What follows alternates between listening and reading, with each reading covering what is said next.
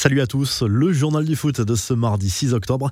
Blanchi comme Neymar, faute de preuves dans l'affaire des supposées insultes racistes lâchées lors du dernier Classico PSGOM. Alvaro González s'est de nouveau exprimé sur cette affaire. Le défenseur espagnol, très affecté par l'affaire, n'hésite pas à charger Neymar au micro de la radio espagnole Onda Cero.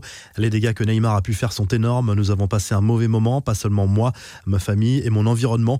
Je n'ai pas quitté la maison depuis. Il n'y avait personne dans le stade et tout a été entendu.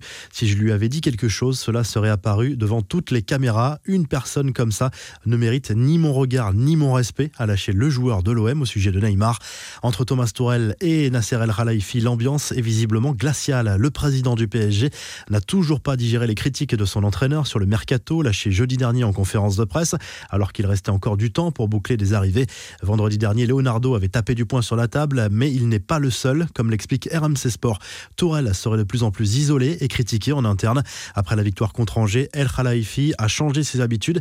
Il a quitté directement le Parc des Princes sans passer par le vestiaire, comme il le fait systématiquement après chaque match à domicile. Ce qui ne passe pas, c'est que Tourelle savait visiblement quel joueur était en passe d'arriver au PSG. Ça bouge dans tous les sens à Manchester United. Plusieurs médias anglais affirment que Maurizio Pochettino pourrait succéder à Ole Gunnar Solskjaer sur le banc des Red Devils si la situation ne s'améliore pas rapidement. La défaite 6 buts 1 subie ce week-end contre Tottenham à Old Trafford va laisser des traces quoi qu'il arrive.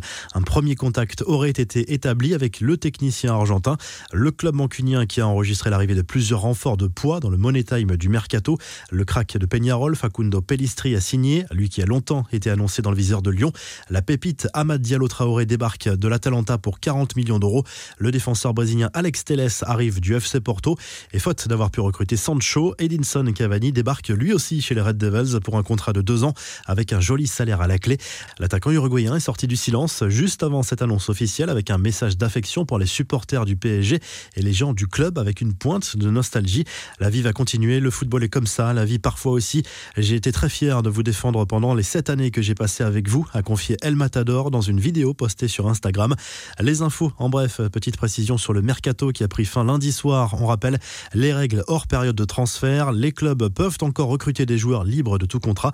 C'est le cas par exemple pour Atem Ben Arfa, Samir Nasri, Johan Kabay, Bakary Sanya, Mario Godze, Daniel Sturridge ou encore Alexandre Pato, Ezekiel Garay ou encore Mario Mandzukic. Les Bleus sont arrivés à Clairefontaine pour préparer les prochains matchs de l'équipe de France face à l'Ukraine, au Portugal et à la Croatie. Paul Pogba a retrouvé Clairefontaine après 16 mois d'absence. Grosse bouffée d'oxygène aussi pour Antoine Griezmann, dont les difficultés d'adaptation se poursuivent cette saison au Barça. Oussem a fait ses premiers pas au célèbre centre d'entraînement des Bleus.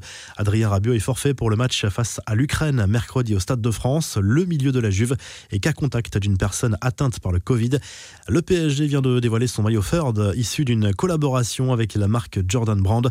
Ce sera le troisième maillot du club parisien pour cette saison 2020-2021. Une tunique mauve, noire et blanche qui ne fait pas l'unanimité auprès des supporters. Quelques touches de doré sur les sponsors et les blasons ont été ajoutées pour célébrer le 50e anniversaire du club. Enfin, la crise économique aura eu raison de la mascotte d'Arsenal, Gunners Russ. Jerry Kyle, fan du club qui se cache sous le déguisement, a été licencié alors qu'il travaillait pour Arsenal depuis 27 ans. Une histoire qui fait polémique outre-Manche. La revue de presse, le journal L'équipe revient sur la dernière journée du mercato avec les principaux mouvements. Deux dernières minutes des clubs français en une du quotidien sportif. Comme souvent, les dernières heures du mercato ont été animées. Nice accueille Jeffrey Adelaide en prêt. Docilio arrive à Lyon comme l'Algérien Jamel Ben Lamri qui remplace le Danois Joachim Anderson prêté à Fulham. Rafinha rejoint le Paris Saint-Germain. Rennes casse sa tirelire avec l'arrivée du jeune et prometteur attaquant belge Jérémy Doku, 18 ans. Un transfert à 26 millions d'euros assorti de bonus.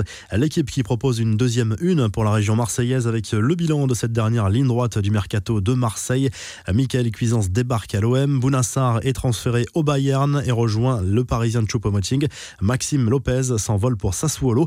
France Football consacre un gros dossier aux effectifs de Ligue 1, de Ligue 2 et de National, décortiqué dans le détail pour les passionnés de statistiques, notamment en Italie. Sport consacre sa une à l'arrivée de Federico Chiesa à la Juve, une trahison pour les tifosi de la Fiorentina.